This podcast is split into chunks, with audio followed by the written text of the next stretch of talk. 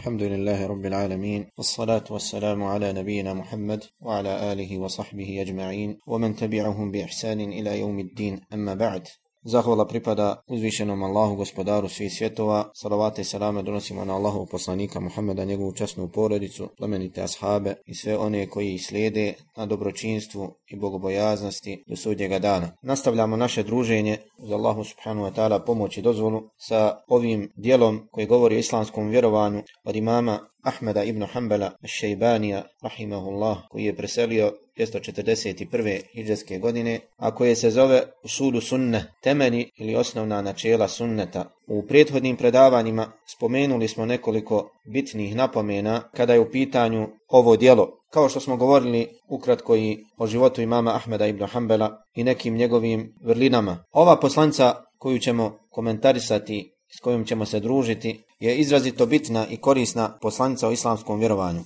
I islamski učenjaci spominju je u svojim dijelima u kojima se dotiču akidetskih pitanja, prenose iz nje i ističu njenu bitnost i važnost. Jer je Imam Ahmed, kao što smo vidjeli u prethodnom predavanju, jedan od imama prvaka, predvodnika ovom ummetu oko kojeg su složni muslimani da je bio na pravom putu i da je bio jedan od onih koji su najdosljednije slijedili sunnet Allahovog poslanika sallallahu alaihi wasallam. I zato je veoma bitno ono što nam je zapisao ili ono što nam je ostavio imam Ahmed ibn Hanbal po pitanju vjerovanja. Jer su muslimani ujedinjeni da je on jedan od predvodnika u vjeri. I vidjeli smo šta sve islamski učenjaci govore o imamu Ahmedu. Pa je tako bitno i ono što se prenosi od njega po pitanju islamskog vjerovanja. Zato što je to vjerovanje, ono vjerovanje originalno, izvorno, koje je sačuvano od Allahovog poslanika sallallahu alaihi wasallam, naravno preko njegovih ashaba, zatim tabi'ina pa do imama Ahmeda ibn Hanbala. I ova poslanica u sudu sunne do nas je prenesena lancima prenosilaca i potvrđena je, to jest vjerodostojno je prenesena od imama Ahmeda ibn Hanbala. Nju od Ahmeda ibn Hanbala prenosi jedan od njegovih učenika i prijatelja, a to je Abdus ibn Malik al-Attar, kojeg je Imam Ahmed ibn Hanbal izrazito cijenio i volio, čak mu je davao i poklone kao vid pažnje i volio je da bude u njegovom društvu. Davao mu je prednost na sjelima kada bi bio prisutan. On, kako spominje Imam Abu Bakr al-Halal, a Imam Abu Bakr al-Halal je jedan od najpoznatijih učenjaka koji su sačuvali znanje imama Ahmeda ibn Hanbala. Iako se nije sreo sa imamom Ahmedom ibn Hanbalom, on je došao nakon njega, ali je sakupljao znanje Ahmeda ibn Hanbala i tragao je za predajama i fetvama i mišljenjima koji se prenose od imama Ahmeda ibn Hanbala. I zato njemu pripada posebno mjesto u Hanbelijskom mezebu, kao učenjak koji je sačuvao najviše znanja od imama Ahmeda ibn Hanbala. Spominje Ibn Abi Ja'la u svom dijelu Tabakatu al-Hanabile od Ebu Bekra al-Hallala kojeg smo spomenuli da je pohvalio ovog učenika Ahmeda ibn Hanbala, Abdusa ibn Malika al-Attara i spomenuo da mu je pripadalo posebno mjesto kod imama Ahmeda. Pa kaže Ebu Bekr al-Khalal, on, to jest Abdus ibn Malik al-Attar, prenosi od Ahmeda pitanja ili govor kojeg nisu prenijeli drugi učenici. Ali nismo bili u stanju da dođemo do svog tog govora. Dakle, Ebu Bekr al-Hallal nije mogao da dođe do svega onog što se prenosi od Abdusa ibn Malika, koji prenosi od Ahmeda ibn Hanbala. Kaže, on je preselio, Abdus, preselio je na Ahiret i mnogo od njegovog govora ili od njegovih pitanja koja je postavljao imamu Ahmedu nije preneseno od njega. Ali do nas je preneseno nešto od toga. Mnogo je otišlo u zaborav sa njegovom smrću, otišlo sa njim u kabur i nije preneseno dalje, a nešto od toga je i preneseno. Zatim kaže Ebu Bekr al-Hallal, da mu je Ahmed ibn Hanbal, ovom njegovom učeniku Abdusu ibn Maliku, dao mu je skup pitanja o sunnetu, aludirajući na ovu poslanicu sa kojom se družimo, dao mu je, uručio je Abdusu, dao mu je zapisano, poklonio mu je ovu akidu, ovu poslanicu u kojoj je pojasnio šta to znači sljeđenje sunneta Allahov poslanika sallallahu alaihi wasallam, kaže Halal, kada bi čovjek otputovao do Kine, tragajući za ovom poslanicom, to bi bilo malo. Kada bi otputovao do Kine da dođe do ove poslanice, to bi bilo malo. Dakle, vrijedi i više od toga. Ova poslanica koju je imam Ahmed ibn Hanbal poklonio Abdusu ibn Maliku al-Attar. To je ova poslanica s kojom ćemo se mi družiti. A vrijednost ove poslanice, kao što smo spomenuli, ogleda se u tome što je to govor jednog od imama ehli sunneta wal džemaata, za njega se kaže da je imam ehli sunneta wal džemaata. Na prvom mjestu koji je ustrajao na pravom putu i na sunnetu, uzdignute glave, kada su mnogi drugi pokleknuli i pod prisilom ili iz straha ili iz želje za dunjalukom ili zbog određenih interesa pristali na ono što su novotari tražili od njih, imam Ahmed ibn Hanbal, ostao je ustrajan. I ovu poslanicu spominju mnogi islamski učenjaci u svojim dijelima. Rekli smo da je prenesena lancima prenosilaca do nas. Nju je u potpunosti prenio imam Abul Qasim al-Lalakai u poznatom kapitalnom dijelu o akidi ahli sunnata wal džemaata koji se zove Šerh usuli itiqad ahli sunna wal džema'a koji je štampano u devet tomova. U njemu imam al-Lalakai spomenuo je lancem prenosilaca ovu poslanicu do Abdusa ibn Malika al-Atara koji prenosi od Ahmeda ibn Hanbala.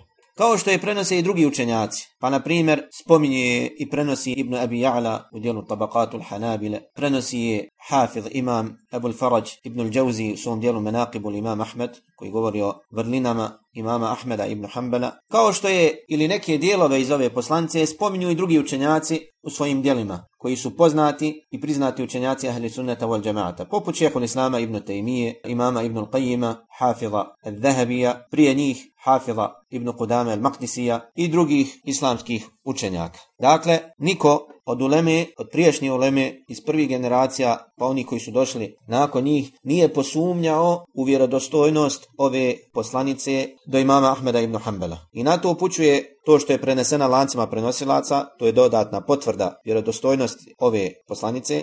Zatim, to što je islamski učenjaci spominju u svojim dijelima i prenose ili u potpunosti ili određene citate iz nje, a najveća potvrda njene autentičnosti i vjerodostojnosti jeste što je ona poznata i proširena među ljudima i pripisuje se Ahmedu ibn Hanbelu. Da je kojim slučajem nevjerodostojna ili podmetnuta ili slagana na imama Ahmeda ibn Hanbala, sigurno bi neko od njegovih učenika ili oni koji su došli nakon njih, koji su sakupljali izreke i predaje od imama Ahmeda i izmetili njegov medheb, sigurno bi neko od njih prigovorio i pojasnio da je ova poslanica apokrifna, da je slagana, izmišljena na imama Ahmeda ibn Hanbala. Kao što je to slučaj sa nekim drugim poslancama koje su lažno pripisane Ahmedu ibn Hanbalu i koje su islamski učenjaci pojasnili da nisu vjerodostojne i da su slagane na tog velikog islamskog učenjaka. Pa tako, prije nego što krenemo sa komentarom ove poslance, ovo što smo spomenuli je i tekako bitno. Vjerodostojnost onoga što čitamo i iz čega crpimo naše vjerovanje. I to je odlika sljedbenika sunneta, da oni svoju vjeru uzimaju sa lancima prenosilaca, za razliku od novotarskih frakcija koji svoju vjeru uzimaju iz izmišljenih hičaja ili iz nevjerodostojnih predaja ili kao što neki kažu haddethani qalbi an rabbi pričalo mi je moje srce od mog gospodara. Kod njih lanac prenosilaca ne postoji. Ili možda ako žele nešto da dokažu sa lancima prenosilaca lahko se može razotkrit njihova obmana zato što oni ne poznaju nauku o lancima prenosilaca zato što im nije stalo do lanaca prenosilaca i zato što u tome ne vide vrijednost i bitnost, dok sa druge strane sljedbenici sunneta sve uzimaju sa lancima prenosilaca. Sve uzimaju senedom. Njihova vjera nije rekla kazala, nego pričao mi je, obavijestio nas je, govorio nam je, pa sve do Allahov poslanika sallallahu alihi wasallam pod uslovom da je lanac prenosilaca vjerodostojan, da predaju prenosi ravija koji je povjedljiv, pouzdan od drugog ravije koji je pouzdan, pa tako do kraja. I zato kada nas neko upita o našem vjerovanju, sve što zastupamo i sve što, u što vjerujemo, zato imamo dokaz.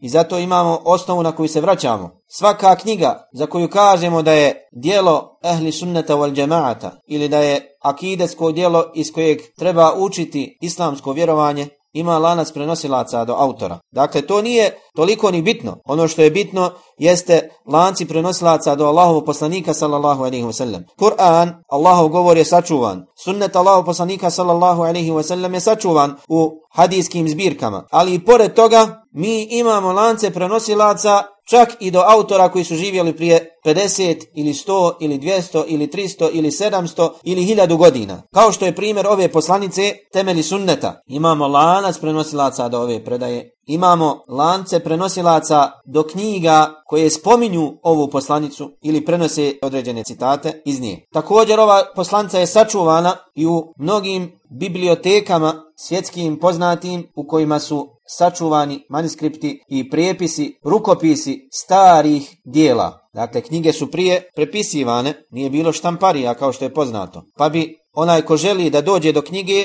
morao da je prepiše svojom rukom ili da plati nekom drugom ko će je prepisati. I mnoge od tih prepisa manuskripta imamo sačuvane u islamskim i neislamskim bibliotekama, čak i po Evropi, u Njemačkoj, u Italiji, u Španiji, imate biblioteke u kojima su sačuvana islamska djela. Rukopisima poznati islamskih učenjaka, kao Hafiza ibn Hajara, kao Hafiza Zehebija, šehul Islama ibn Tejmije i drugih. I to je posebna nauka, to je posebna nauka koja se bavi rukopisima islamskih učenjaka. Postoje ljudi koji su izučavali čak i rukopis islamskih učenjaka da bi prepoznali da li je to njegov rukopis ili ne. Pored toga što je napisano na koricama knjige da je tu i tu knjigu prepisao taj taj učenjak, ali to nije dovoljno, oni su dodatno ispitivali da li taj njegov rukopis odgovara drugim dijelima koja je on prepisivao svojom rukom. I poznati su rukopisi, čak i u današnje vrijeme imate istraživača koji lahko mogu da prepoznaju rukopis primjera radi šehol Islama ibn Tejmije mogu da prepoznaju rukopis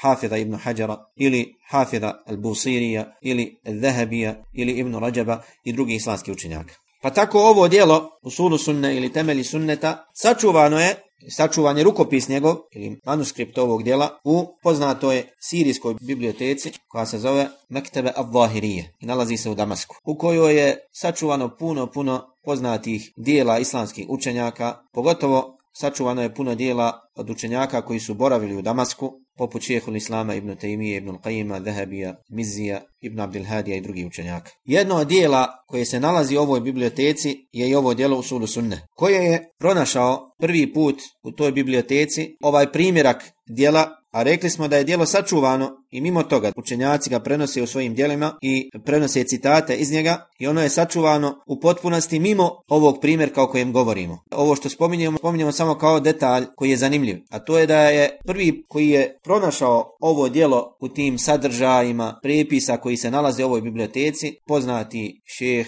i učenjak, obnovitelj sunneta u današnje vrijeme, šeh Muhammed Nasruddin al-Albani. Allah mu se smilovao. I on je ovo djelo prepisao svojom rukom za svoju ličnu upotrebu, da bi ga on čitao i proučavao. I taj prepis šeha Albanija sačuvan je danas i može se doći do njega i uzeti kopija tog prepisa. A rivajet, verziju ove poslance do koje je došao šehol Albani je da tako kažemo, najpotpunija verzija ovog dijela i prenosi je, kao što imate u tekstu pred vama, e, šeh Ebu Abdullah Jahja ibn Hasan al-Banna. Dakle, to je njegov rivajet ove poslanice temeli sunneta. A ovaj šeh Jahja ibn Hasan al-Banna je poznati učenjak, jedan od učenjaka u hambelijskom mezhebu, koji prenosi od mnogih učenjaka, a i od njega prenose drugi učenjaci, poznati poput Ibn Asakira, Ebu Musa al-Medinija, Ibn al-đauzija i drugih učenjaka. I oni mu govore sve najbolje. Oni mu govore sve najbolje. On je na Ahiret preselio 531. hiđarske godine. Dakle, ova verzija dijela temeli sunneta stara je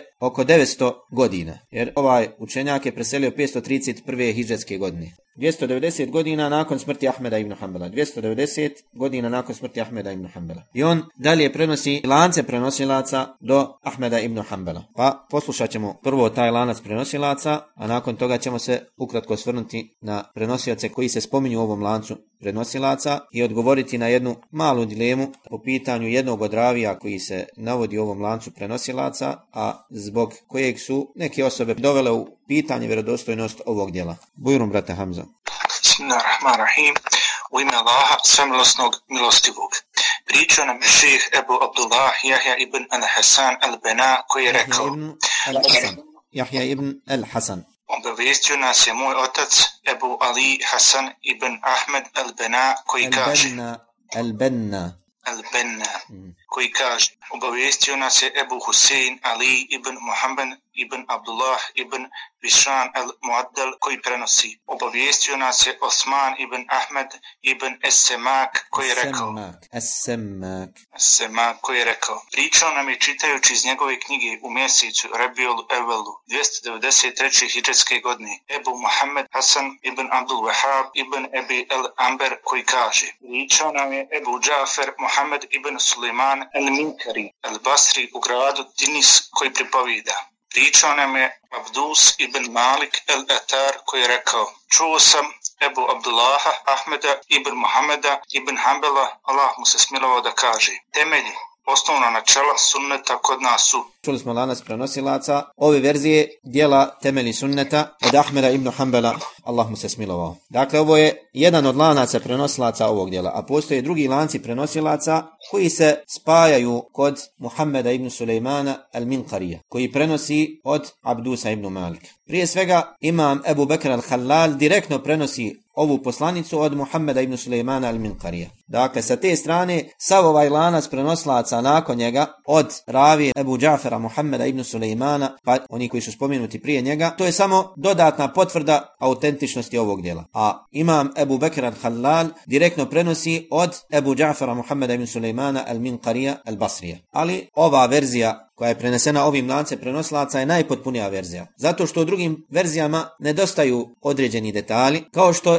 i nije u potpunosti prenesena. Dakle, neki učenjaci prenosili su samo određeni dio ove poslanice, dok ova verzija uz verziju koju je spomenuo imam Ebul Qasim al-Lalekai su dvije najpotpunije verzije ovog dijela. A nju spominju ovu poslanicu, spominju i drugi učenjaci ili dijelove ove poslanice ili u potpunosti, ali ova verzija koju prenosi Ebu Abdullah Jahja ibn Hasan al-Banna od svog oca, pa do kraja seneda je najpotpunija verzija i zato što je najpotpunija i najbolja verzija ovog dijela, mi ćemo nju komentarisati, a dodatke koje spominju drugi učenjaci, ako su bitni i olakšavaju nam razumijevanje govora Ahmeda ibn Hanbala, spomenut ćemo ih. A osnova je da se pridržavamo ove verzije dijela temeli sunneta, za koju smo rekli da je sačuvana u biblioteci Al-Zahirije u Damasku, u Siriji, i koju je pronašao prvi put u našem vremenu šeh Albani, Allah mu se smilovao. Iako je ta poslanca sačuvana stotinama godina u toj biblioteci i bila je možda zagubljena u stotinama i hiljadama drugih manuskripta koji se nalaze u ovoj biblioteci. A poznato je da je šehol Albani radio u toj biblioteci na pravljenju sadržaja dijela koja se nalaze i koja su sačuvana u njoj. Pa je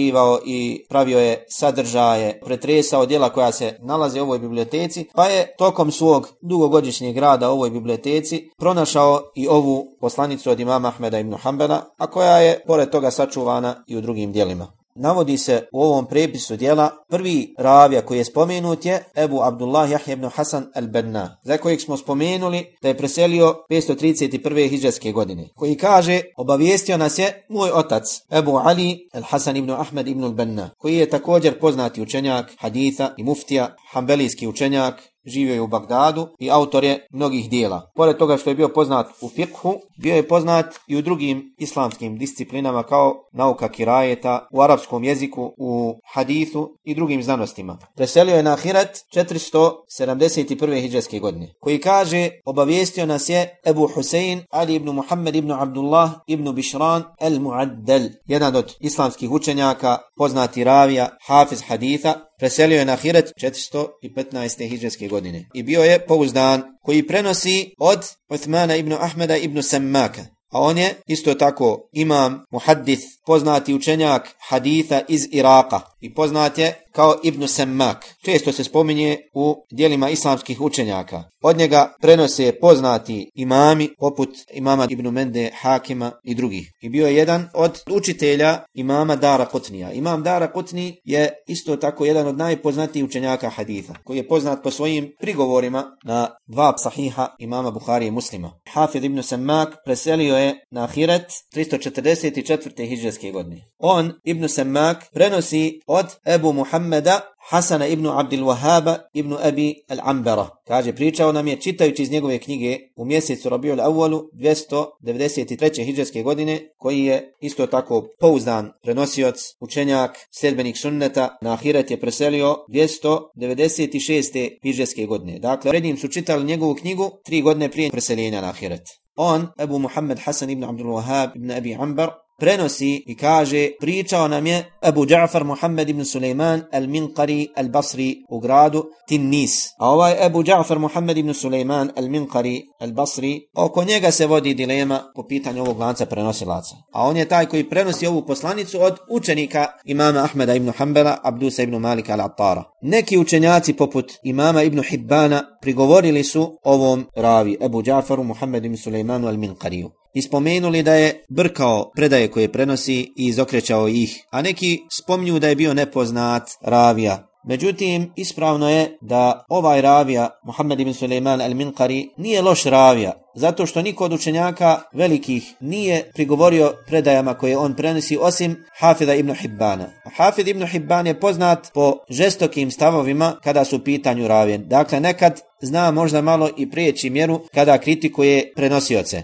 To sa jedne strane. Sa druge strane, ono što potvrđuje njegovu pouzdanost jeste što poznati imam Ebu Bekr al-Halal, koji je, kao što smo spomenuli, posebnu pažnju posvetio govorima imama Ahmeda ibn Hanbala i predajama i fetvama i mišljenjima koja se prenose od njega, prenosi ovu poslanicu od njega. Dakle, Ebu Bekr al-Halal, koji je sakupljao stavove imama Ahmeda ibn Hanbala, prenosi ovu poslanicu putem ovog Ebu Džafara Muhammeda ibn Sulejmana al-Minqarija. On se direktno sreo sa njim i direktno je od njega slušao predaje i on bolje poznaje njegovo stanje od imama Ibn Hibbana al-Bustija. I sama činjenica da Ebu Bekr al-Halal, kojem je bilo stalo da dođe do govora imama Ahmeda ibn Hanbala i da prenese od njega ono što je mogao od mišljenja i stavova, sama činjenica da on prenosi i da je prihvatio ovaj rivajet kojeg prenosi al-Minqari je dovoljna potvrda da on nije loš ravija, da nije nepouzdan i da je ova poslanica koju prenosi ovaj al-Minqari od Abdusa ibn Malika al-Attara